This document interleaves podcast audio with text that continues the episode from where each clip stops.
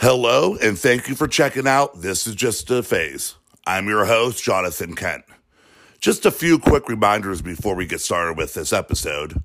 I wanted to remind everybody that they can head over to the Facebook group at This Is Just a Phase for updates on new episodes as well as past episodes, music videos, touring updates, merch opportunities, and whatever else we feel like posting. If Facebook isn't your thing, then you can go over to my Instagram account at jonathan.kent.311 for a lot of that same information.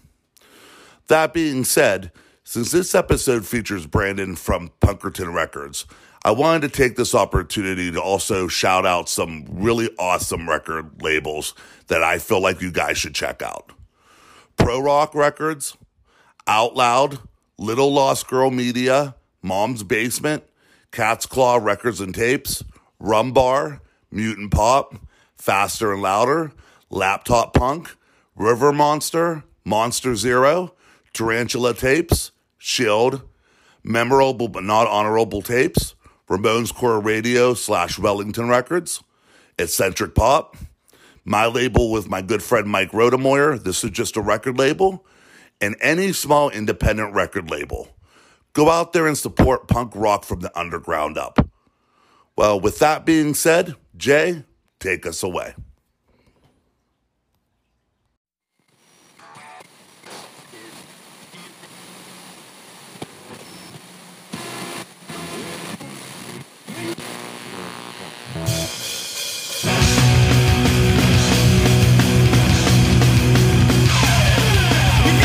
Motivation and you've got no self-esteem. There's a hole inside your head with no feeling to be seen. Let's go. Let's go. Let's go. Every day wake up with the same morning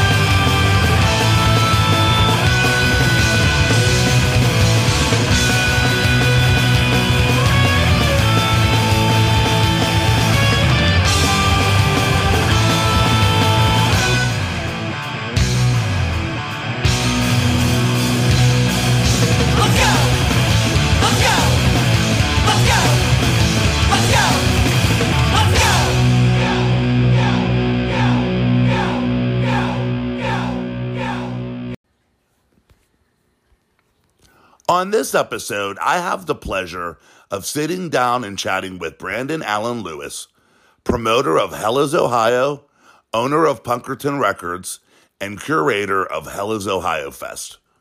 We chat about growing up in Paris, Texas, his moves to North Carolina, Tennessee, and Ohio, and his inspiration for Hell is, Ohio. We also chat about the Columbus, Ohio music scene in general, bringing back Punkerton Records after nearly 20 years, his recent Punk Meets Metal shows, and Hell is Ohio Fest that is taking place next month. So grab a cold one and sit back and listen to this blazing episode of This Is Just a Phase. Here's a song from Prime Directives 2021 album, Nuke It All, entitled Hell Ride.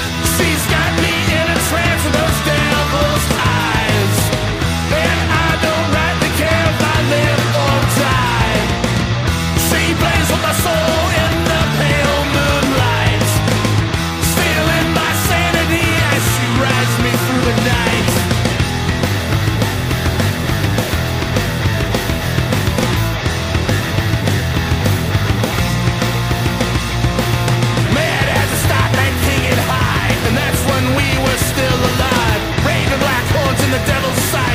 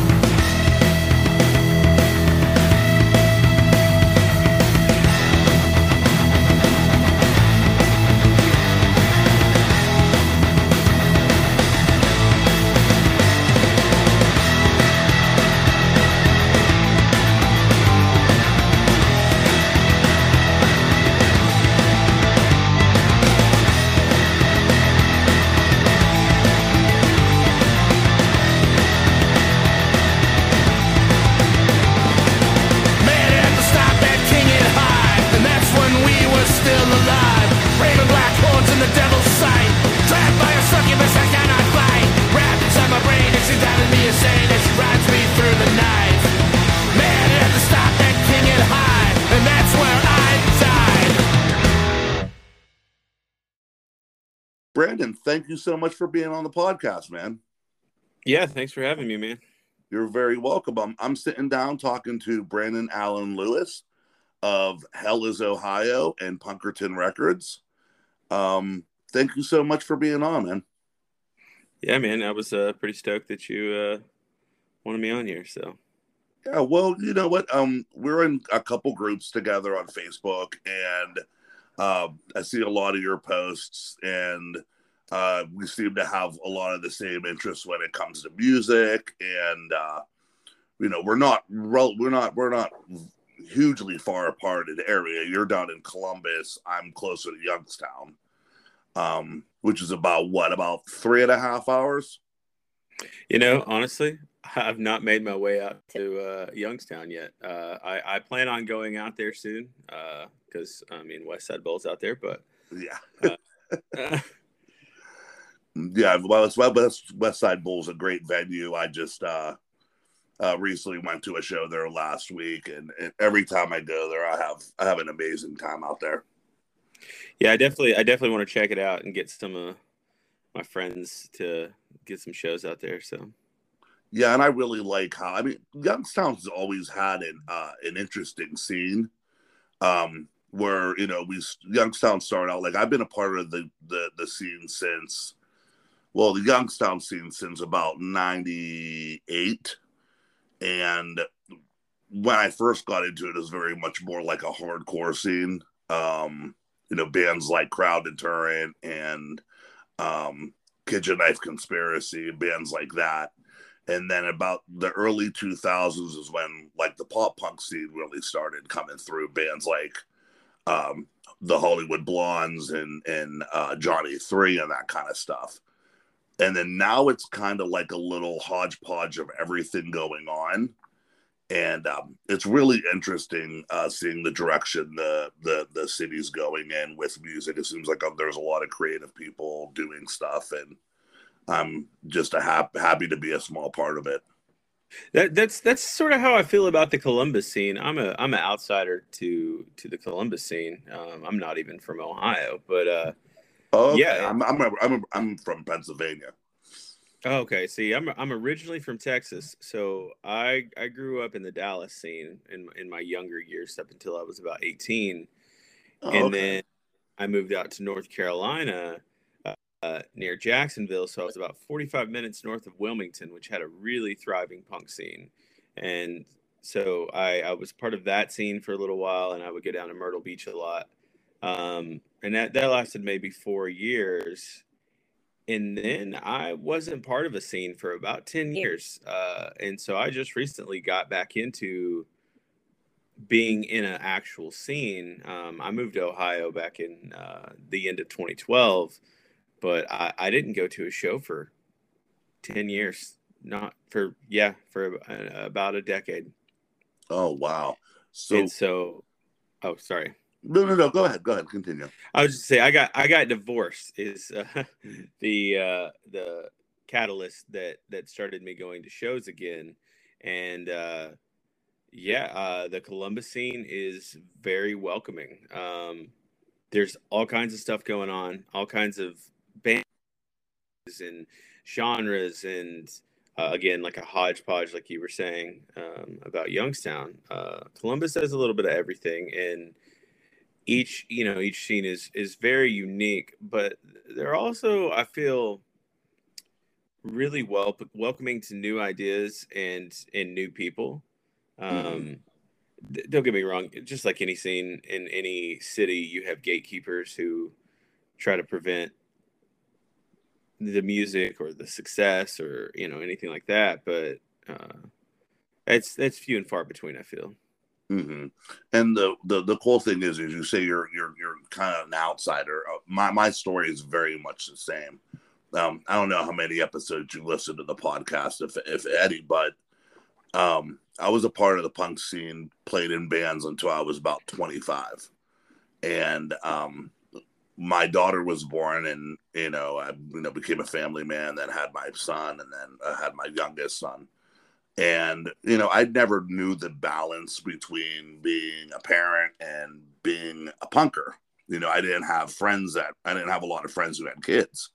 So there was no example for me to, to find that balance. So I did very much like you and kind of bowed out of the scene for about um, almost 10 years, about seven, about six, seven years I was out of the scene for. So when I came back into it, it was uh, it was a new kind of a thing. A lot of a lot of bands had changed. Uh, the a lot of the venues were gone. A lot of um, uh, the, the the the bands that I had grown up with were, were gone, and it was a, a new breed of bands and a, a, new breed of venues and all these things. And I'm like, you know, how do I fit into this now as somebody at my advanced stage? You know, like where do I fit into this? You know what I noticed since I've since I've been back is the scene's not getting any younger. You know, when I was in the scene, I was I, mean I, I think I got into punk rock gosh, I was probably eight or so. Um, oh, okay. So back in like '94, basically is when I got when I got into punk rock, and that was with you know Green Day and stuff. Uh, sort of my intro, like every like a lot of people. But uh, anyway, back to my point is, you know, I thought that I would be the old guy, and it turns out that I'm not the old guy, and I'm 35. Um, mm-hmm.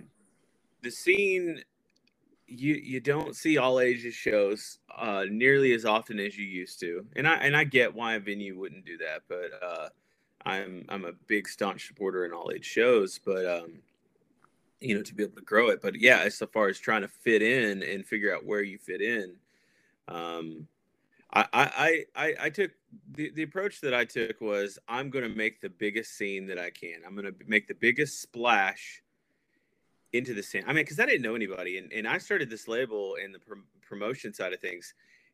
I mean, dead in the middle of the pandemic. I mean, I started, I brought back Punkerton Records, um, in I believe it was September of 2020. So I mean, everything's still shut down. We're mm-hmm. we're we're only five five or six months into the pandemic, and uh, you know, it's probably the worst possible time, but in a lot of ways, the best possible time. Um, you know, because I didn't need a budget to start off small, uh, you know, and, uh, but there, it was impossible to meet people, and I didn't know anybody in Columbus. I mean, I, I knew very few people, and I just sort of started networking, joining those groups that you were talking about. You know, different the Columbus music scene and the Ohio punk rock scene, and you know, punk rock scene and you know different things like that. And i would you know i had some releases from people that i knew from around the country who you know were my friends for decades. And uh by the time things started opening back up and and venues were opening i had already made all these connections and everybody was like yeah i can dig what you're doing. So i think that you know that that initial just big splash. I don't care if I fall on my face because we're in the middle of a pandemic and there's only so much I can lose. I think that attitude is sort of what spearheaded this this this whole thing for us. And uh, yeah, I'm I'm definitely thinking that you know I, I started off slow and things have been kind of slowed down now, but I, I think by the time this time next year things will be exponentially bigger because it just keeps growing. I mean, the label, the the, the promotion side of things, um, and so I think that that'll help. But I'll be able to, you know, like even just being on here, meeting people from Youngstown and people from Toledo and more people from Cleveland and Cincy. I know a little bit there. Um, you know, my my target is is Ohio, but it's also you know the Midwest in general. I think. Yeah, and that's was that that's the whole point. Like you talked about starting everything in the midst of the pandemic. I uh, sat on the idea of doing the podcast for a year through 2020, and my wife's just like, "Dude, you're you have all this time. Why don't you just do it? You know what I mean? You got nothing to lose. The kids are getting older. You know, you know, you have this time. You're you're home with him, homeschooling him while I'm at work. You have all this time. Why don't you do it?" But of course, I sat on my hand, and then I turned 40, and then I was like, in not last year, and I'm like, you know what? Fuck it. I wasted a year by not doing anything. I'm not going to waste another one. So I started the podcast, and I had a lot of support, but a lot like you, I didn't know a lot of these people that I was interviewing face to face. it was just pretty much based on mutual love of the scene and and the kind of music we were into or um, I had previous connections with some of the people and you know try you know and and then trying to go for a national you know look and then international. And I wanted to shine a light on the local scene. I wanted to do all that stuff. And then the end of last year is when I started my label uh, with my buddy Mike. And you know, it couldn't have been the worst possible time to start a podcast and a label, but that's neither here or there. There, but at least But- you know, it, it it made people hungry for music again. Exactly, and he, and I, and I said it was a, a blessing and sort of a curse because when you started in a pandemic, when you started in the middle of a pandemic and there's not a lot going on, you have room to fail. Mhm. You your expectations are just incredibly low, and you if you just exceed it by a minuscule amount, you've succeeded.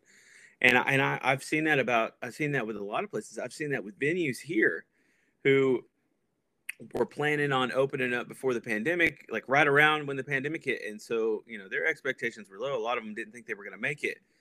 And then when things picked back up, they're just unbelievably busy. And uh, Mhm. you know, everybody was thirsting uh, for for music again. And whether whether it's live music, whether it's you know uh, recorded music, that everybody wanted something new. And you know, a lot of people were doing creative projects during the pandemic. I get that, but but it wasn't getting out as much because they weren't playing live shows. So you know, you're not you're not going to sell your new record if you're unknown, an unknown artist. Um, you're not going to sell a new record unless you're out there playing shows. I mean, people just aren't going to Yeah. discover you.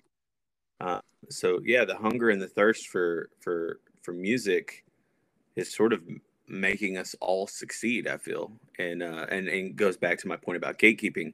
This is the worst time to be a gatekeeper because people are going to remember that uh, because we're all doing good, and I don't think that there's any holding any of us back. I mean, if we, if you know, in, whether whether you're doing a podcast or or you own a venue or you're a promoter or you're in a band, um, there's plenty of room and there's plenty of that that, that want and that need by by people you know who who who listen to your music or you know whatever activity you do. So And you know what? It is like like you said, it's the worst possible time to be a gatekeeper because you see, you hear and see people poo poo on fucking everything. The one thing that everybody's still got is fucking music, and that's the last thing you want to be shitting on. That's the last thing you want to be trying to make divisive when we haven't been able to. I wasn't able to experience it what for like seventeen months until I Yeah. went until I went to my first show. It's like it's like why shit on something that like everybody's been craving to see you know like i don't care if it's a if it's an african calypso band like i'm going to fucking see them dude like i've been stuck in this fucking house for for a year and a half yearning to see music and all you want to do is shit on it like get out of here man I think I think a lot of it is probably people fearing an oversaturation. Um, but I, and that was sort of always a fear. But I, I got I, you know in the early 2000s there was an oversaturation of punk rock. Well, uh, people say that. I don't believe that for a second. yeah Um, me either but but that's a lot of people say that you know it's an oversaturation there's only so much room um and i and i think that sort of that model has or that that theory has sort of been proven wrong but there's still you know there's still people who are trying to cling to that because they want their little piece of the pie and they don't want to see others succeed and i don't understand that at all um because me personally i you know i want to see you know everyone everyone having fun and everyone you know sort of getting along and but uh, you know talking about you know different kinds of music i mean i just threw a concert the other day uh saturday a punk rock versus metal show and i had you know i had three metal bands and three rock bands. Nice. And you know, these these crowds on paper couldn't be more dissimilar but when the punk bands were playing all the metalheads were just going crazy. When the when the the metal bands were playing the punk rockers were just going ape shit. Like it was an incredible show. We had a, a really good turnout. Um you know mixing mixing fan bases definitely was a smart idea i, I actually i feel feel like that was one of my better ideas um, you know but i mean you know crowd sizes aren't as big as they probably were pre-pandemic still because there are still people who are trying to be cautious but Yeah. um, this certainly the most successful show I've ever thrown as a promoter. I mean, I know I'm new to it. I've only been doing it for since April or um, excuse me, July of last year. Um, but everybody wants to hear it. I mean, me personally, I'm not a huge fan of metal. I, I can, you know, I like some metal, but uh, I thought it would be a cool idea. Um, and apparently, so did everyone else because everybody had a lot of fun, and you know, people are clamoring to be well, bands uh, want to be on um, Punk versus Metal too, and people keep asking me when I'm going to do it again.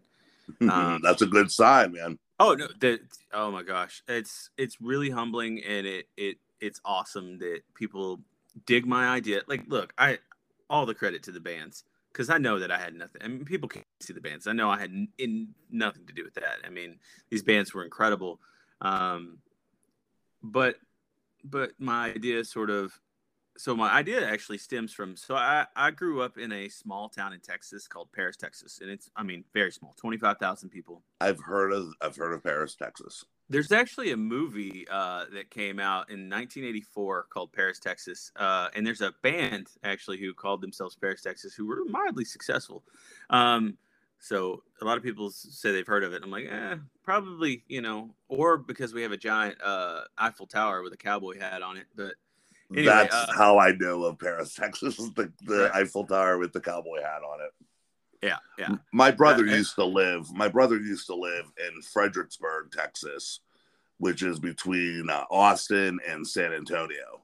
okay, okay. And, and Yeah. he, he said he heard of Paris, and I, he, I think he said he actually might have drove through it. Actually, Yeah, a lot of people. It's one of those towns you definitely might possibly drive through, but uh, yeah, no. So small town, twenty five thousand people. Uh, you know, country is just king there. You know, and Mhm. uh, and then all the towns around us are just similar in size 20,000, 15,000, something like that. You know, the biggest city that we have is near us was Dallas, but that was two hours away, and you know, you Mhm. weren't driving two hours for a local show.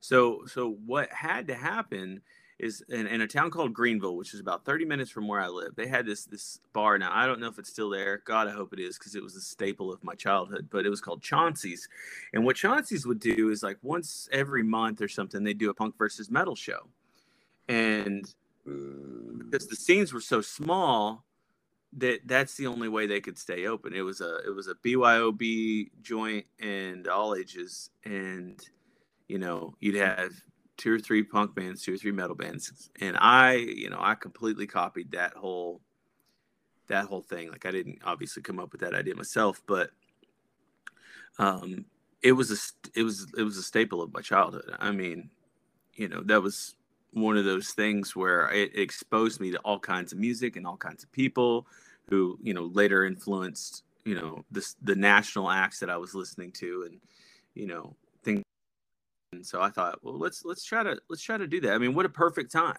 Like we're saying everybody's everybody is hungry for for new music. Um, you know maybe I can expose them to a genre that they might not necessarily have listened to before.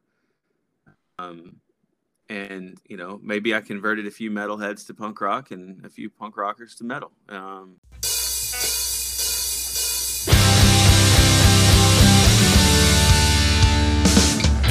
fell asleep last night scrolling through TikTok, nursing something kinda like a broken heart. When you told me about how you broke quarantine, you weren't careless, just nonchalant. So I watched Dancing Nurses and listened to stock tips and told myself it's time to move on. And as I scheduled my vaccine and filed my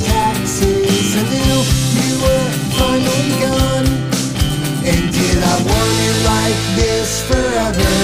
No, certainly not. What a goddamn ridiculous and horrifying thought. And I swear to God I'm grateful for all that I've got.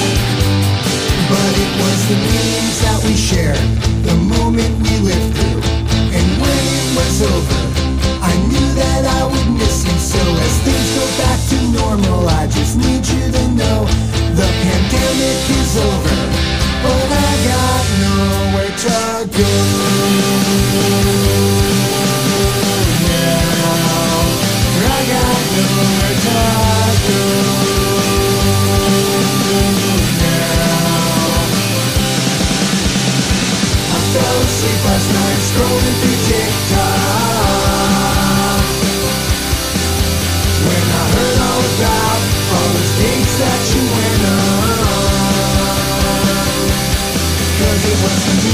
we shared, the moment that we lived through. And when it was all over, how I knew that I would miss you. So it's go back to normal. I just need you to know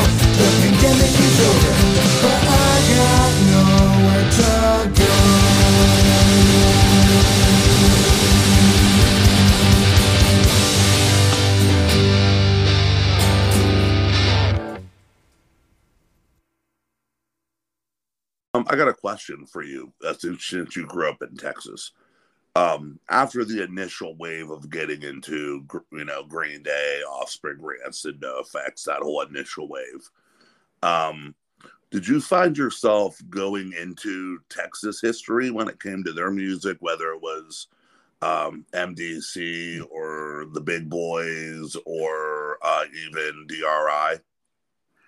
Um, not not specifically. Um, again, I lived in a really small town, and so we sort of got what we could.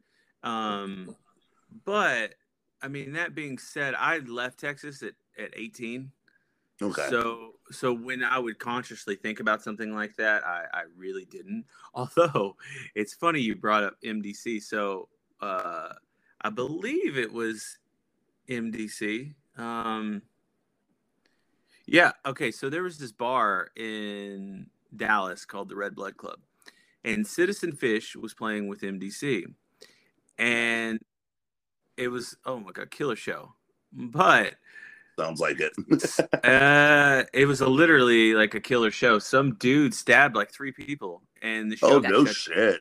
like twenty cops came, you know, and there were a hundred punk rockers. Um, I don't know the stories behind it, but I know that the club got shut down soon after. They they opened and rebranded and all this other stuff, but. Yeah, that was an insane. I was 18, I think, when that happened. Maybe, maybe I was 20. I don't remember. I remember I was back home visiting, and I was like, I'll check a show out in Dallas. And it was just, you know, because Citizen Fish, I, you know, had had done a split with Leftover Crack, and I was like, I'll check them out. And uh, and yeah, it was uh, it was the gnarliest thing I'd ever seen. Uh, That's pretty crazy, man. I mean, because that that that sort of invoked those, ear you know, those early '80s uh, hardcore punk days.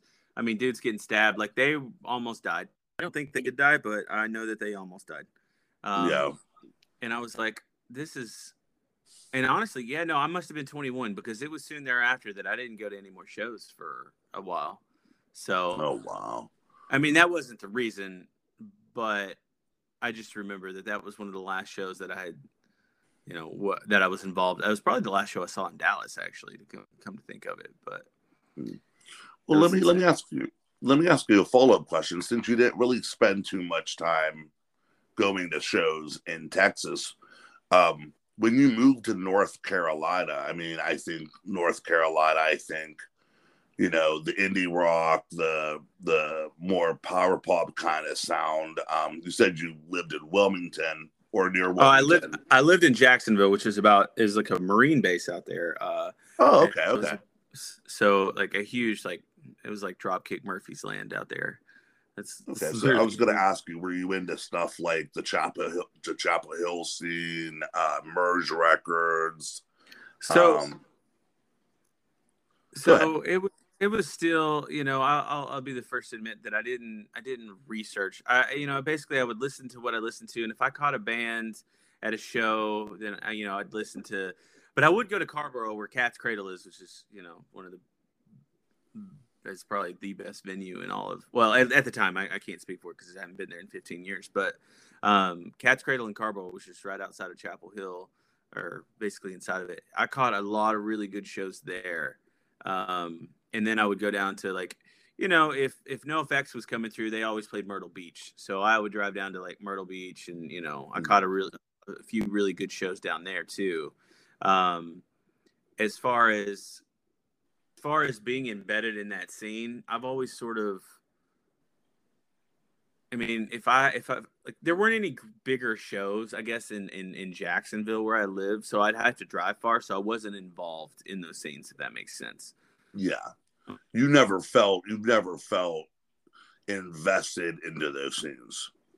No, Columbus is the first scene where outside of my small town in in, in Texas, Columbus is the the first big scene that I feel like I, I have a vested interest in. You know, um, hmm and you know it was I would hang out with punk rockers, but we would you know convoy to you know two hours away to shows.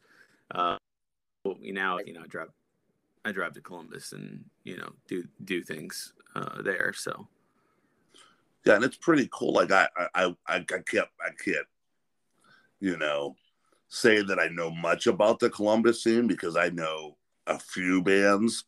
Um, but what I really like about the Ohio scene in general is that there's all these little scenes popping up, and they all seem to be supportive of one another. It's you don't get that in in Pennsylvania. Pennsylvania, we're divided you know, like you have Western Pennsylvania, Pittsburgh, you have, you know, Eastern Pennsylvania, Philly. You know what I mean? And never the twain shall meet. And uh, a very, it's a very weird state kind of rivalry in that aspect. It comes from sports, it comes from music, it comes from anything. You know what I mean? Um, but Ohio that's isn't sort of- really like that. Ohio's really not like that.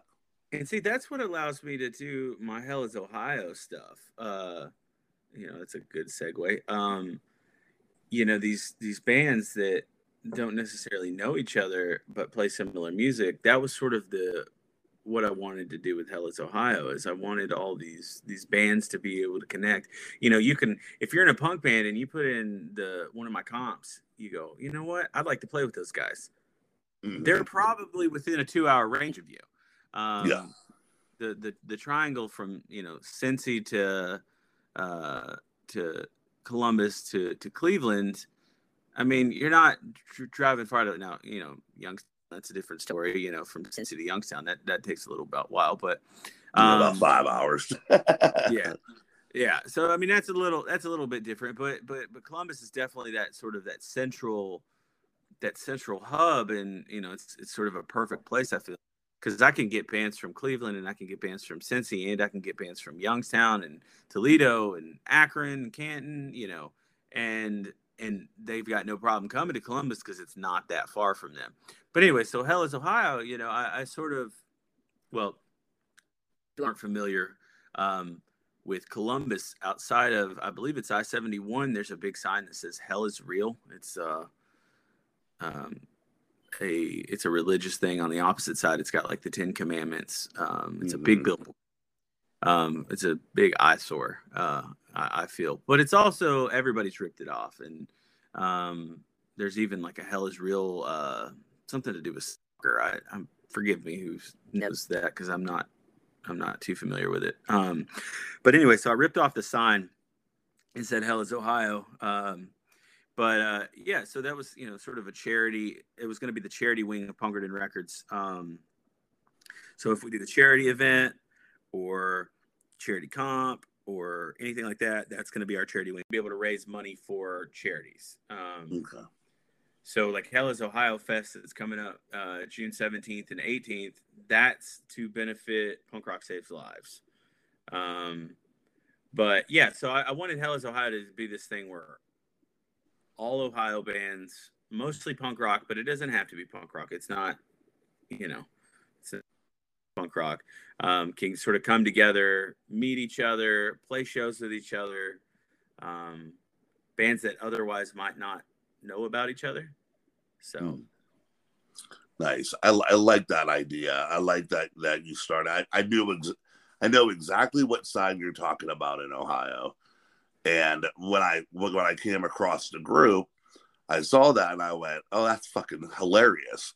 Because you always hear like you know Ohio, you know like hell is real, and then you get the whole thing where like uh, Ohio is for lovers, that whole like you know that whole thing. Yeah. And, you know, and when I saw that the you know hell is Ohio, it it, it, it made me laugh. It, it made me laugh and chuckle. And it's like because anybody who's not from Ohio, I mean, outside the major cities, it's open flat farmland. The majority of Ohio, like outside the big cities, there's really nothing.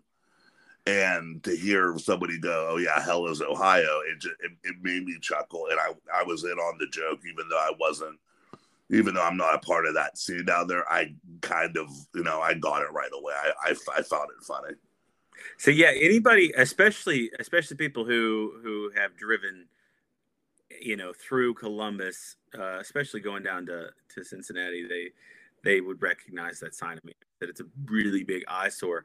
Um, and so I wanted to model it after that, so people would think. I mean, because I think it's hilarious. Mhm. Like I laugh every time I say I've got a I've got a like an eight foot wide banner hanging up in my garage for uh for Hell's Ohio Fest. Every time I walk into my garage, I laugh because you Yeah. know it's just this big banner that says Hell is Ohio. Um, but yeah, speaking of Hell is Ohio, uh, I don't know if I if I'm allowed to advertise, but May twentieth, uh, we've got our third comp Hell is Ohio. Uh, volume three comes out on May twentieth. Um, it's going to be on Bandcamp and it's going to be uh, on CD actually. And oh uh, wow. yeah, I, I, I, you, you, I know I'm not the only one because people have said this, but you know, I got exposed to a lot of bands via comps. Um, Same here. the Fat Records comps, uh, the Epitaph, uh, Punk-O-Ramas, uh, the Kung Fu Records, the Asian Records comps. Hopeless. Hope. Oh my god, Hopelessly Devoted to You was one of my very first compilations albums ever. Nice. Uh, I, I discovered the Weakerthans that way, and I was like, oh, this is I like this. Um, but yeah, yeah. So I thought, well, let's do comps, and then I had so the the volume had such an overwhelming amount of uh, of submissions. So I was like, oh, I guess I got to do a volume two if I want to have this on CD because I could have done a Bandcamp with you know hundred songs, but Mhm. uh, but I've got enough for half of volume four. But volume three comes out May 20th. Uh, this one's more emo pop punk bands. Um, okay. the first one was sort of, I would say, like skate punk and cow punk. Uh, volume two was like hardcore punk, uh, punk, just pure punk rock, punk, rock and roll type stuff. Um, but going back to punk versus metal, uh, these metal bands, some of these metal bands were like, "Hey, we want to be on there," and I'm like, "Well, I don't really cater to metal," and I was like, "You know what? I can do whatever I want." So I'm gonna do Hell is Ohio, and it's just gonna be titled Metal. Nice. I'm gonna get I'm gonna get all the all the metal bands in Ohio that want to be on it. I'm gonna get them on there too. Um, and so so it, it it'll change. Uh, I'll be honest. The first two I didn't actually. I have I I've broke even, so we haven't actually done anything with the. Uh, but it's supposed to be for food, not bombs, and, and it will. I think after Hell's Ohio Fest, I'll actually be able to make a sizable donation to Food Not Bombs. Um, That's good. It, it- you know, it started off and no one knew who I was, so I don't I don't blame people for not for these not flying off the shelf. Plus, their CD format, people still don't. People people are still you know. You know, I Mhm. started my I started my label in August of last year, and the we put out our first album it was a compilation, and I sat on there and was going through the whole digital angle and looking at the whole vinyl thing, and I, I can't touch vinyl right now; it's too expensive. And I told my buddy, I said, "Why don't we just do it on CD?" And he goes, "Do you think there's a market for CD?" And I was like, "There has to be people that still buy CDs. I mean." even if they don't play them, like, why don't you want a physical item in your hand? You know, I'm sure there's people that still exist that want that CD in their hand, right? Yeah, And you know, so we put out our we put out the first compilation on CD, and it it's our biggest seller. You know what I mean? Like it just like uh, we couldn't we we actually it's the only release that we made that we made a second we made a second pressing of it. See, And- that's awesome. I've only done that one. I, I had a, a, a dude in uh, Texas. I uh, is an alt country dude that I did, and uh, he we did the second pressing, and I think we filled one in the second pressing. Oh, really? That's you know, but it's and I just read an article about two months after I started the label because I was I was worried about it. I was ready to put out my first band, my first band release, and I'm like, you know, I was still wrestling. I wanted to do a seven inch pressing of it. I I, I couldn't justify spending. You know, thirty three hundred dollars on a hundred copies of a record. Like I was just wrestling with that idea and I just stuck with the CD imprint. I, I read an article about how CDs will our CDs are making a comeback, that the the the the increasing cost of getting uh, albums made and all that are deterring a lot of people to go back to the CD format because it's easier to press CDs, and it really is. Oh, it's easier. It's way cheaper. It's it's in it's extremely. I mean, quicker. Like I mean, it's uh, it's exponentially just quicker. I mean, I, I can't justify dropping again thirty three hundred dollars. Not so much on because you know of the price necessarily for me, but the wait time. If I'm Oh giving yeah, someone now it's like six, seven months. Oh, lucky, depending on where Mhm. you go. I last Yeah. I looked the other day at, at like five different places, and they were they were you know uh ten months or more, and I and I can't. I mean, I, I'm not big enough yet to do that. I'm not big enough to sit on a four grand loss for ten months. So Yeah, I mean, I looked at my but I think that for for us to start, for us to start, this is just a record label. We basically, me and my partner, we put in about five hundred bucks, and that's a hell of a lot better than pouring in four thousand dollars to start a label. You know what I mean? It's like uh, you can't justify because the easiest part is getting the bands. The easiest part is getting the bands, networking with the bands, knowing that they're gonna, you know, be taken care of. You know, they're gonna get a copy of the CD. You build these relationships with them. That's the easy part. The hard part is trying to justify spending such an inordinate amount of money to put out a physical release where, you know, there's alternate ways to put out you know, physical releases. You know, there's CDs, there's cassettes, there's, you know, I have a friend who does eight tracks. There's there's ways to because even if you look at it as a vanity item and you just buy it just to have it, well, you know, it, you still have it. Plus, I don't know how you do it, but my label we we do a download code, and you get the downloadable version. So you have it on your phone, you have it on one computer or whatever, and you still have the physical copy if you you know, you can kind of just hold on and collect it. You know what I mean? yeah, yeah, no, and and that's sort of yeah, that's sort of how we do it too. Uh, yeah, you're talking about eight tracks. I I uh, I, I got my I got a, a hat from Little Lost uh, Girl Media, and uh, That's what I was a- talking about. Athena, yeah. Yeah, and she she sent me a she sent me one of those eight tracks, and I was like, "This is the coolest thing ever." I because obviously I'm never gonna listen to it, um, because I don't even think I could. I, I it'd probably take me all day to even find uh, an eight track player, but um, yeah, no, that's see, and that's super cool, and that's a niche, and and I feel. I can't do that because I don't want I wouldn't want her to feel or anyone else to feel like I'm ripping off her idea because that's her thing. You know Yeah, what I mean? Uh, exactly. you know, everybody can do tapes. Everybody can do laugh cut, um, late cut. I don't know how to say it. I'm dumb. Um, I think I think it's lathe. I think. late cut. Uh, yeah, that's that's that's horrible English. It should be laugh cut. But anyway, um, but anyway, uh, yeah. So so I feel like as as cool as that would be, I couldn't do that. You know, I just I wouldn't want to. You know. Um, and I'm sure she wouldn't care. She's super supportive of everything everybody does. But uh, Uh, she's one of my big. She's one of my biggest proponents. I mean, early on, early on with everything I was doing, she was such like a, a like a champion, like a cheerleader. You know, like like you know, support every decision you make, and like I always I always support her in everything she does. She's an amazing person. Yeah, and and talking about networking and stuff, I have no idea, one hundred percent zero clue how I know her. Um, Were you in the dummy room? no, because I don't. Know I was going to is. say I met a lot of the people through the dummy room podcast. Oh, okay, okay, yeah, no, no, because I didn't know what that was. Uh, It's I- a it's a it's a podcast for like mostly Ramones core.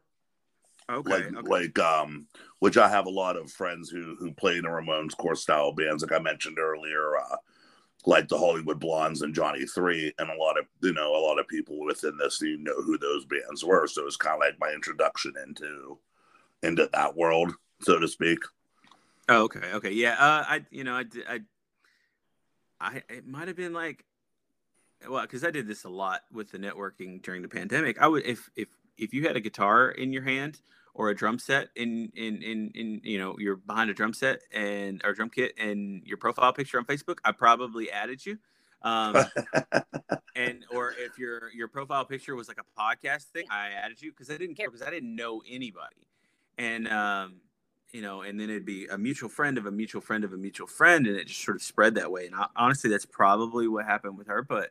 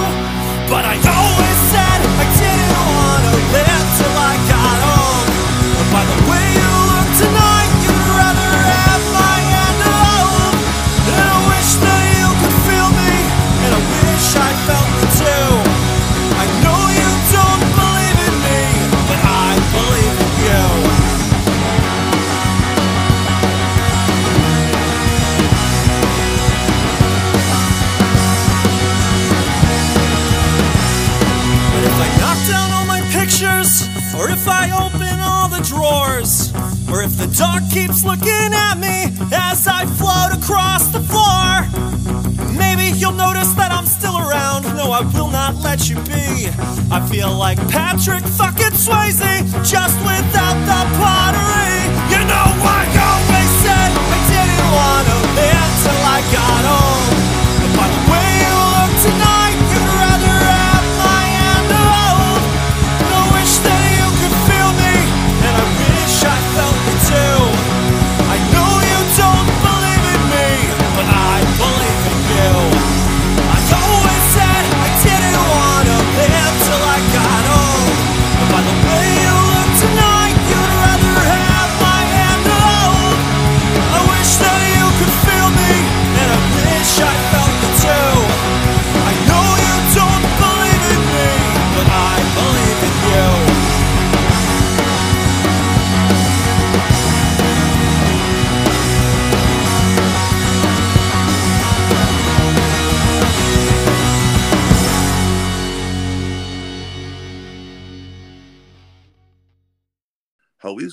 We corresponding was that way too. Was through was through bands, I believe. We had like mutual mutual interest in bands or something like that, and you had added me. Yeah, I mean, I I I probably looked. Oh yeah, no, I definitely looked because uh, you popped up in uh, in people I may know, and I'm like, well, that happens all the time. I don't know these people, but then I saw this is just a record label. I'm like, well, if he's got a record label and I've got a record label, yeah, it'd be stupid not to. And, and that's the thing. So I, I met a lot of people. So um, I, I'm not sure if you're familiar with uh, Morbid and uh, Miserable uh, Records in Ohio. Yeah, I'm familiar with them. Yeah, for sure. um, talking about gatekeeping and not gatekeeping, their sponsor in Hell is Ohio. Um, Oh no shit. you know, he he could have he could have just told me to screw off, but you know, because we're I wouldn't say competing because we have a little bit different genres of, of music, but it's still, you know, they're they're really close to us, and you know, they're they're a little bit north. I, I think Toledo, but if you're not, I apologize. Um, but anyway, point being, it's it's cool to have connections. I mean, the the amount of sponsors we have for for Hell is Ohio Fest is unbelievable. I mean, I made it super cheap so that everyone could afford it um, if they wanted to and have their name on the flyer. I mean, yeah, sure, it's not big and huge and prominent, but it's on there, you know, and and that's sort of how I wanted Hell is Ohio to even be just DIY. Everyone who wants to be involved can can be involved, whether they can, you know, they can afford to be involved or it's cheap enough for them to want to be, you know, to be able to sh- go, go to the show or, you know, whatever I could do to make it as accessible to everyone as possible. And the support for it has just poured on. Um, I mean, and I don't know what you're doing that weekend, but if you can come out, I mean, it's crazy. So we have, I mean, we, we're sponsored by a barbershop. We're sponsored by, well, uh, a, a record label, a, a spirits, uh, you know, alcohol company, um, a gaming expo, like Nice. All kinds of really cool stuff. Uh, Stupid Rad merch is going to be there, which that's I'm super stoked about that. That's awesome. Um, but a massage, there's a massage uh, a therapy place. Like, I, you know, I, I wanted anybody who, you know, and that's so we made we made sponsorships. It was literally just a hundred bucks. Um, oh wow, that's awesome. Because a lot of times you've got sponsorship, it's like five hundred bucks, thousand dollars or more, Mhm. and even smaller festivals, even the the smaller festivals, it costs quite a bit. And you know, sure, I probably could have raised more by by having higher sponsorship, but I, I don't really want to do that. And you don't know, want to um, also you don't want to also you know put a monetary you know in the same monetary value on something that you're doing for fun even though you do want to make sure the bands are paid to do it like at the same time you don't want to sit there and make it this huge marketing spiel thing either No, no, abs- I mean, there's a fine line uh, that you have to walk between not going broke and successfully paying all the bands. Um, Yeah.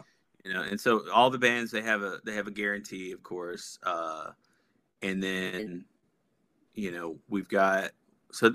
Well, I'll just talk about Hell's Ohio Fest. So it's going to be June 17th and 18th. Um, and it's going to be at Swine City Brewing, which is in Fairfield, which is sort of between Cincinnati and Dayton. Um, Okay. So hopefully we'll be able to draw off Cincy and, and Dayton, which Fairfield's still like two hours from me. Uh, so that's that's been hard to coordinate. But uh, Samantha, who who is at Swine City, has been like just super helpful. And you know, I I'd been kicking around the idea, and but I, I wasn't really committed. And then I just contacted her, and I was like, "Hey, do you think we could do this here?" She's like, "Yeah, let's let's do it." So um, so yeah, it was only going to be a one thing first, but we just had so much sort of support and, and enthusiasm that you know I was like, "Hey, can we do a Friday too?" And Is it Father's Day weekend weekend? we probably would have done Sunday too, but um, you were like let's try to let, let's let, let's let the dads have their day right right. Well, you know, I'll have my kids that day, so uh, and you know the the main band uh, for me that I want to see is actually a band called Lame Ass Dads, and Hmm. I knew that you know they definitely couldn't play on a on a uh, Father's Day, but uh, and they were sort of the the reason between. I, honestly, like I I can't give them enough credit. So this band Lame Ass Dads, I had been kicking around an idea for for you know doing the the charity wing of Punkerton Records and this band something I might be interested in maybe it was a sponsorship ad I don't know they only had like at the time like five likes on Facebook I don't know yeah they were probably when they came across me too they were fairly new but it was like hashtag Hashtag lame ass lame ass dads. dads. yeah yeah Yeah. i know who you're talking uh, about now yeah Yeah, and they have this song called "Nowhere, Ohio," and it's in the album. I mean, that song in particular though is a banger. Mhm. Like, uh, and that was sort of that was sort of everything um, for me. That that that that was a big influence. It's like let's make this about Ohio. Let's you know, let's make it really a grassroots movement in, in involving Ohio punk rock and um and so we went from there. They were one of the first bands that I asked to do this, and um, then I was like, all right, I need I need some staples in the Cincinnati scene, something that'll at least draw the Cincinnati crowd and and and hopefully the Dayton crowd. And so, you know, our our headliner for that that Friday is 500 miles to Memphis, and Okay. I've been a huge fan of theirs. Uh, literally three days before everything shut down with the pandemic, I was supposed to see them at a place here where I live, and Oh, then wow. the pandemic shut it down. And I, I mean, when I go to see a band, if I'm interested, I'll check out a song, and then if I'm interested, I will try to learn every song I can before I see them. You know, and and they were one of those bands where I'm just like I'm listening and listening for like a month and a half, and then everything got canceled, and I was like, well, okay. So of course I asked them. I talked to uh, I, you know I talked to Ryan uh, from from 500 miles of Memphis. Like, hey, you guys, you know, you guys are a you know Cincinnati staple there, you know, and so he he he he was cool to be on board. And then our um, our headliner for that Saturday is Tiger Sex. And, uh, nice, nice. yeah. I had caught them at Camp Pennsylvania, and they were super cool. And all these bands that are on here are on are either on one of my comps or about to be on one of the comps. Uh, outside of okay, so I say all Ohio. There's one band that is not from Ohio. They're called Extra Arms. I think they're from Michigan. Forgive me, guys, if you're not. I thought you were from Michigan, but um, they were coming through on tour. They just happened to be coming through on tour, and they're like, "Hey, can we play this?" And I was like, "You know what? Yes." Nice. you got to check them out. They're if that, that might I, I really like them. I think they're great. They're a great band. But um, I'll check um, them out. Extra arms, right? Extra Arms, yeah. Um, sure. is it I'll cool if I go out. go through the the rundown on who's playing this? Yeah, no, go right ahead, man. This is your platform, dude. Um, all right, awesome. Um, so okay, so Friday headliner is is 500 miles to Memphis, and then we got some kind of nightmare. Um, Great band. oh my god, they're the best, and they're such nice people. They're like yeah, they're really they're sweethearts. Um, and then Viceroy Kings out of uh, the Dayton area. Uh, they're super awesome. Extra Arms. Um, and then Pretty Pretty Awful.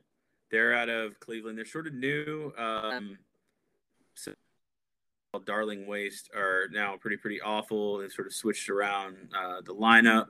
And I've released two of their uh, two of their singles, and they're just super awesome. So I'm pretty stoked. And then there's this new there's this new band which they just got out of the studio, but they're called Coxie's Army. Now they're playing an acoustic set, um, and sort of to bring the crowd in. They're going to play an indoor set. Um, Coxie's Army is they just had their debut show a few weeks ago, and were such a hit. I mean, now they I give them six months, everyone's going to know who they are. Um, Nice. one of my buddies is actually in the band and a plug for them or anything like they just all of a sudden like everybody wants them so um they're just I've really come good. across that name. I don't know how, but I've come across that name. for for for fans of like the street dogs and sort of that working class punk rock type stuff uh that's yeah that's sort of that'll be a thing but uh Kind of like oi Okay. street punk kind of a thing. Yeah, yeah. Um, I don't want to specifically classify exactly what they do, but uh, once once they're they just like I said they just got out of the studio, so I don't know when they're gonna release or anything like that. But uh, yeah, uh, I'm definitely pretty stoked. They had a they had a show here a few weeks ago and uh, apparently blew everyone away. So um, so that's that's awesome. But uh, all right, so that was that's Friday, and then Saturday, uh, Bundy and the Spins. They're from I believe Dayton. Again, forgive me if I got it messed up. I've seen them a couple of times, and they put on one of the best live shows I've ever seen. Um, it's just it's intense, it's furious, it's it is rock and roll. Um, sort of, sort of the the lead guy gives me a Motorhead vibe. Um, but Okay. uh yeah and then a band trash night they're sort of locals to to uh where Hell is, Ohio is going to be in Fairfield. Um, Prime Directive, uh, well, Tiger Sex, and then Prime Directive. Uh, they're from Columbus. Um, I actually had them on my metal punk versus metal show. Um, they are sci-fi horror punk. Um, and Great band. I checked them out because they're listed on your Punkerton Records page, and I checked them out, and they're fucking rad. Yeah, they just released a new record. Uh, they they Nuke, released that Nuke 'em all, right? Yeah, Nuke 'em all. Yep. Yeah. Uh, that's an independent release, but what happened is they signed to the label, but they were in the process of their new record already, and then vinyl took a year. So we're holding off, uh, but we will be releasing. They'll be releasing under Punkerton. Um, I, I don't know the exactly when yet because I didn't want to. I didn't want to have records back to back. Uh, You know, they they deserve some some time with you know Nuke it all. So, um, all right, and then Darling Waste out of Cleveland. Uh, the one of the members of Darling Waste. Uh, I'd be remiss if I didn't mention him. Lance. He's actually part of my label. So, Oh, um, okay, awesome. I can't like he'd be mad. All right, huge, huge. So this is one curveball in this whole thing. Um, he is a nerdcore hip hop artist out of Columbus. Um, he's so he's sort of like the oddball of the festival, which I wanted. Um, he's one Nerd, of nerd rap is hip hop, or you know, like punk rock. You know what I mean? They kind of go hand in. Like people like you know, like MC Lars and like the Oh, yeah, yeah. Boys and shit. Like that, that, that they, they're all they all lump together. Exactly, exactly. He's friends with the people from uh, Punk Rock Saves Lives. So, Okay. Um, and I mean, I'm friends with him too. Ryan, he's really awesome. But uh, I was like, hey, you want to play this? Like, I know you aren't punk rock, but he's like, yeah, I'll play this. Heck yeah. So he was super stoked. So that's awesome. All right. And then Lame Ass Dad, uh, the Reedy Weeps, uh, they're on my label. Yes, they are a great band, by the way. Yeah, they're a lot of fun. If you if you're a fan of the replacements, you you, you would like the Reedy Weeps. Uh, the Plaid Lo-fi indie rock, which is like kind of like a, a throwback to like the early mid '90s, like really, really like kind of like in my wheelhouse. Like I'm big into bands like Sebadoh and Dinosaur Jr. and like I feel like they're kind of like in that wheelhouse. Oh yeah, and th- and they're actually they're in the studio now, uh, getting a, uh professionally recorded uh, EP.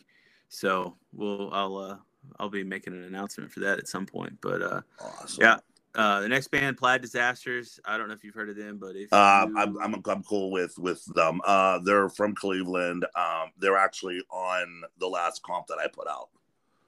oh yeah, dude, they're so Yeah. much fun. Yeah. Well, I know, I know Alex and his wife. His wife's originally from the same hometown as I am. Oh, okay, okay, yeah. So, and my best friend Sam lives in Cleveland, and I kind of correlated like um, a friendship with a bunch of bands up in Cleveland through through my friend Sam. Okay, yeah, no, dude, Yeah. they're they're they're so cool. yeah, Um, Plaid Disasters are rad. Yeah, for sure. I don't even know how I, I discovered them, but I got them to play a public serpent show with me, um, for me, uh, one time, and they were better than public serpents. No offense, guys from public serpents. I love you guys. You're my friends, but Plaid Disasters just blew me away. Um, and then the Plan Bs, so they're from the town that I live in. It's called Newark. Um, we released uh, one of their singles, and um, and, then they decided to release their album independently. Um, and so Matt from Plan B's, me and him are boys. So um, then DOS, um, and then uh, the last is uh, a guy named Yard Sign doing an acoustic set. He's from around here where I live, um, and yeah, he's he's doing an acoustic set to sort of warm up the crowd as they come in through the doors. So nice. um, so yeah, that's that's Hell's Ohio Fest. Happy birthday! Happy birthday,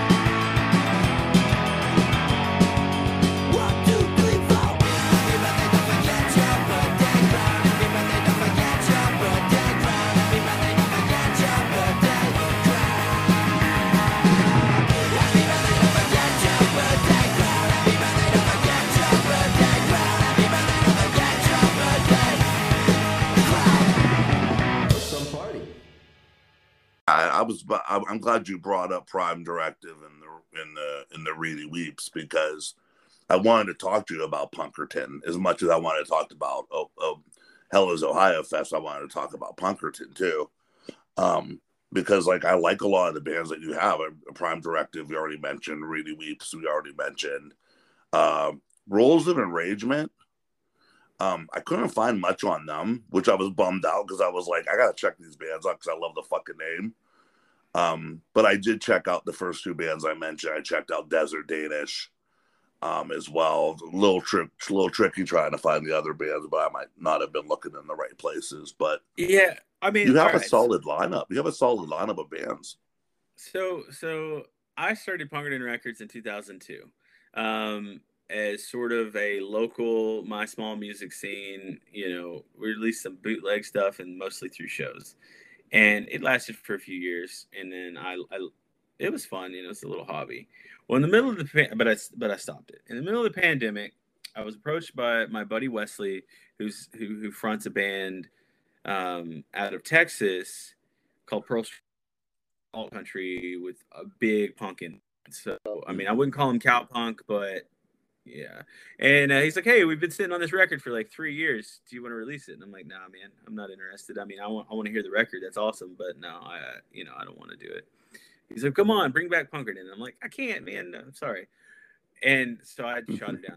The same day, Rules of Enragement and these guys they don't know each other right so like this is providence right i mean i don't necessarily believe in anything like that but it was a very crazy coincidence they uh they rosamund Razor approached hey man we're getting our old band back together. We're going to release a record. Do you want to release it? And i'm like okay there's my sign. So i went from alt country to punk rock and i was like okay so i called up wesley and said hey here's the deal. Yeah i'll release it. So so that's how it, sort of it started. And and the label is still at its at its at its sort of source alt country and punk rock. Um, we've been into the punk rock a little bit more lately, but I've got some alt country stuff on the way. Um, a guy you could check out is Dead Dead Swans um, out of uh, Wisconsin, out of Milwaukee. He's one of my really good friends now, but I released him on one of my comps, my alt country comps, and we're releasing his record. So it's it's on its way. We've got two records actually coming from him. And I don't know if I'm allowed to announce this, but he's gonna he's we're about to release like a two song single. And do you know the band Thursday? Yeah. He's got a folk country version of this song brought to you by Falling Bombs.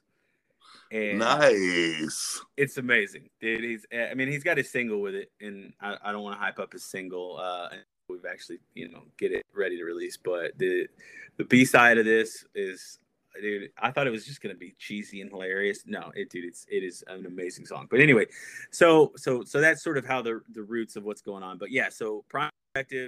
Uh, you know, we we we struck a deal, and those dudes are just an amazing live show. Reedy Weeps from the beginning, um, one of the first bands that I started working with uh, here. But Rules of Enragement, you might not find a lot about them. They're in the middle of recording their album. It's taken a lot longer than they thought because they're doing it themselves, and you know how it goes. Um, Oh yeah, for sure. but the stuff you might have heard online, um, it'll those songs will be re-released, but like a lot more professionally done.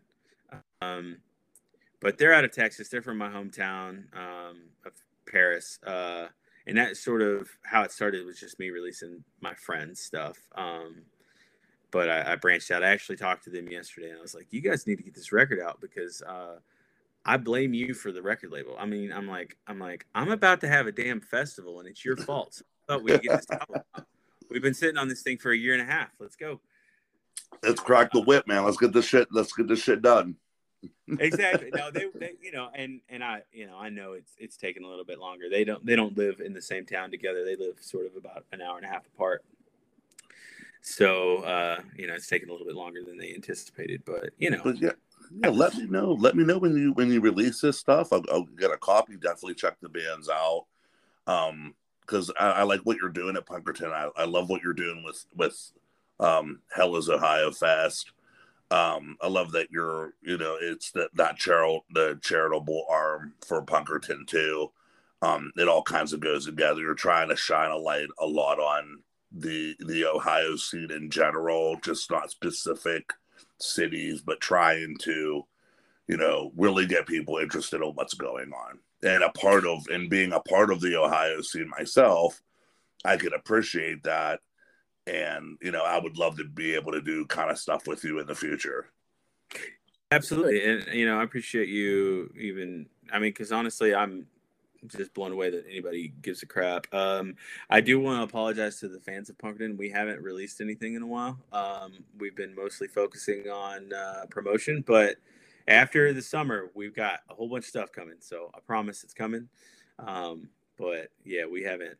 You know, last year we had 20 releases, and we've only released like three things this year. So it's it, it, it's okay. Things have been a little bit slow releasing for me too. Like I just put out three releases this year, um, and I put out one release at the end of last year. So I was like, I keep telling everybody, "Oh, we're gonna release all this shit," and I'm like, eh, "It's taking a little bit longer than I thought it was." You know I mean? We're just kind of going through it. But Yeah. it's, uh, it's un- unless you're doing it, you really don't know how it how it works. You know what I mean? It's it's it's, it's quite a process. Uh, yeah, you know, and, and there's bands. I mean, I was gonna, I was about to sign a band, and then they got, they got uh, offered a, a really lucrative deal, and I can't blame them for not going to me. Oh hell You know? no! I don't have anything to offer other than extra promotion, and and foot half the bill. That's that's really all I have to offer. Yeah, yeah. I mean, and and you know, so it happens. Um, and obviously, no hard feelings. Um, but uh, that being said, we, we we got we do have a, a pretty solid list of things that are coming. Um, I'm even gonna release a metal album, so Well, there you go, man. that'll be fun. But- Punkerton releasing a metal album. Yeah, I never thought that that would be a thing, but But you know what? I like what you're doing with Punkerton. Like you mentioned earlier, like the the um, you know, uh, alt country and stuff like that. It, it reminds me like a lot of like the stuff that like you know Chad Price and Jon Snodgrass do with like Suburban Home Records out of out of Colorado. You know that that whole kind of that whole kind of alt country can intersect with punk. I mean, it's it, they're really just like sisters of each other at this point. 'Cause oh so yeah, many- absolutely. I mean, look at uh, what was it? Chuck Ragan from Hot Water Music did a co- alt country album. I mean, it, it, it's it's so commonplace now to, to merge the two worlds. Oh yeah, I mean, I, I was talking to I was talking about the the band Dead Dead Swans. John from Dead Dead Swans. Um, we were talking the other day, and you know he's a punk rock dude, but he's releasing a folk album, and it's not like folk punk. To be clear, it is like country folk. It's not folk punk. Like Arlo Guthrie shit. Like, yeah, yeah. He's not releasing a Days N' Daze album, right? Like it's, um, which nothing against that. I'm just saying that's not what we that's not what we do. Um, but we were talking, and and basically, it's he's too old. Is what is is how he put it to me, and uh, I was like, I get that. He's a punk rocker. He's gonna play the, the, the slower, more melodic stuff, and it's gonna be a banger of an album. I've already got to you know hear the pre-master or pre-mixing. Um, so that's that's entitled lenses. I don't know if I'm allowed to ne- mention that. Sorry, buddy, if I'm not. I didn't know where we were with that, but uh, let me know. that. I'll edit it out. Oh no, it's fine. I don't care. He just he just went and saw Laura Jane Grace last night, so I don't really care what he has to say because I didn't get to see Laura Jane Grace. So Whoops. yeah, no, but uh, yeah, man, no, I appreciate you having me on, dude. I know that uh, you know, I know you're doing big things. You know, I I wasn't completely familiar with your with your podcast until we talked before, and I've you know caught caught bits and pieces. Uh, I listened through to the one with uh, well, we'd already talked. I'd listened to one. I was like, okay, I can dig this. So I know I appreciate you having me on. Oh yeah, no problem, man. Like I said, I always try to reach out to people that are doing doing things that I really dig and that I respect. And you doing the uh, Hell is Ohio and Hell is Ohio Fest and Punkerton. Um, I really respect what you're doing. I really dig what you're doing. I think it's important. You know, I always joke around that the our scene is kind of like the underground's underground. Like we're so far underground that most people aren't paying the fuck attention to what's going on. So like I respect anybody who's putting in the time, the work, the energy to get these bands who might not normally get heard have a platform to be heard. It's important for me to shine a light on that. Yeah, no, that's awesome that you do that too. Um, I, I like that you cover national uh, personalities, but you also do the smaller local uh, stuff because we sort of need both to keep the scene going. So, You know, and I, I, I I'm glad you catch that. I, every about six to eight episodes, I try to get a local a local band featured, um, and the whole point of me doing that is, you know, not only to shine a light on the bands that I really like, but I think it also helps connect the dots in my story by having bands that I have a relationship with. You know, it's you know not everybody knows what goes on in Pittsburgh. Not everybody knows what goes on in Cleveland. Not everybody knows what goes on in Youngstown. So it's kind of like our way of like, you know, letting people know what's going on around here. You know what I mean? Like maybe somebody will, you know, walk away from a conversation, you know, wanting to get in a cost of Christ or wanting to get into Hack Vector or one of the bands around here. And, you know, if somebody gets their hands on or listens to their music, then, you know, I was lucky enough to be able to help provide somebody that avenue to be able to do that. yeah, exactly. If you score one fan for a band or for a show or for the scene or anything, I mean, you've done your job. I mean, that's how I feel with these compilations that I'm doing. If if I don't know, we brought up the Plaid Disasters. If I get some guy down in Cincinnati who now knows who Plaid Disasters are through a comp that I did, I've done Mhm. my job. You know what I mean? Exactly. Exactly. And like I said, like I love that you're doing it for Ohio, that you're you're you're covering the whole state and it's it's important. Like I said, I would love to be able to work with you in the future because I'm a big proponent of what you're doing and I couldn't be happier for somebody doing doing great things in the scene. So so uh Punkerton Records, this is just a record label split comp or a split album. That's cool. We can do that. Okay, yeah, we could do something like that. I like, well, well, well, why don't- why don't you just drop on my DMs. Let's make that happen. Yeah. No. Uh but all right, man. Well I know I've taken up your time, so I don't wanna Oh, no problem at all. I want to thank you again, Brandon, for coming on the podcast. And for anybody who's listening, uh, go to his group page at uh, Hell is Ohio. Check out uh, his group page for Punkerton Records and check out uh, Hell is Ohio Fest June 17th and 18th in Fairfax, Ohio. Fairfield, Fairfield, Ohio. I had to fix that, man. There's a Fairfax somewhere in Ohio, too. I had to fix that real quick. No, you're all good, man. You're all good. They just show up to the wrong spot, like, where was this show at? No. just just plug a flyer on the group page so people know I'm not a complete idiot. Okay. Yeah, I'll give you I'll send you one over. Okay. Awesome, man. Brandon, well, enjoy the rest of your day, and thank you so much for coming on, man. You too. I appreciate it, man. Thank you. You're welcome. Talk to you later, man. All right. Bye. Bye. Hear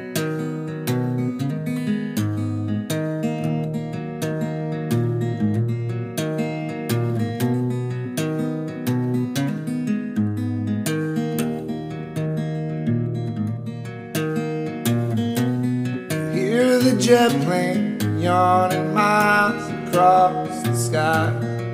Hear the garbage truck back down the boulevard, setting off the car alarms as it passes by. Do you hear the static of 1018 radio? Shut the window up, keep the world outside. I don't wanna think about anyone. And the footsteps are getting louder, drowning out the sound of the rain as it knocks on the windowsill. I'm not answering the phone, let it ring. Lately, I've been feeling like a falling bomb. The ground is getting closer, and the sky is falling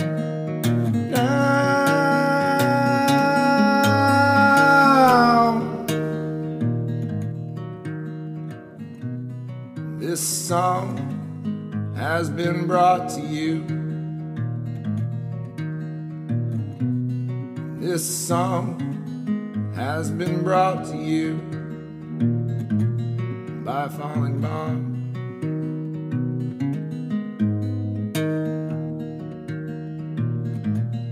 By falling bomb.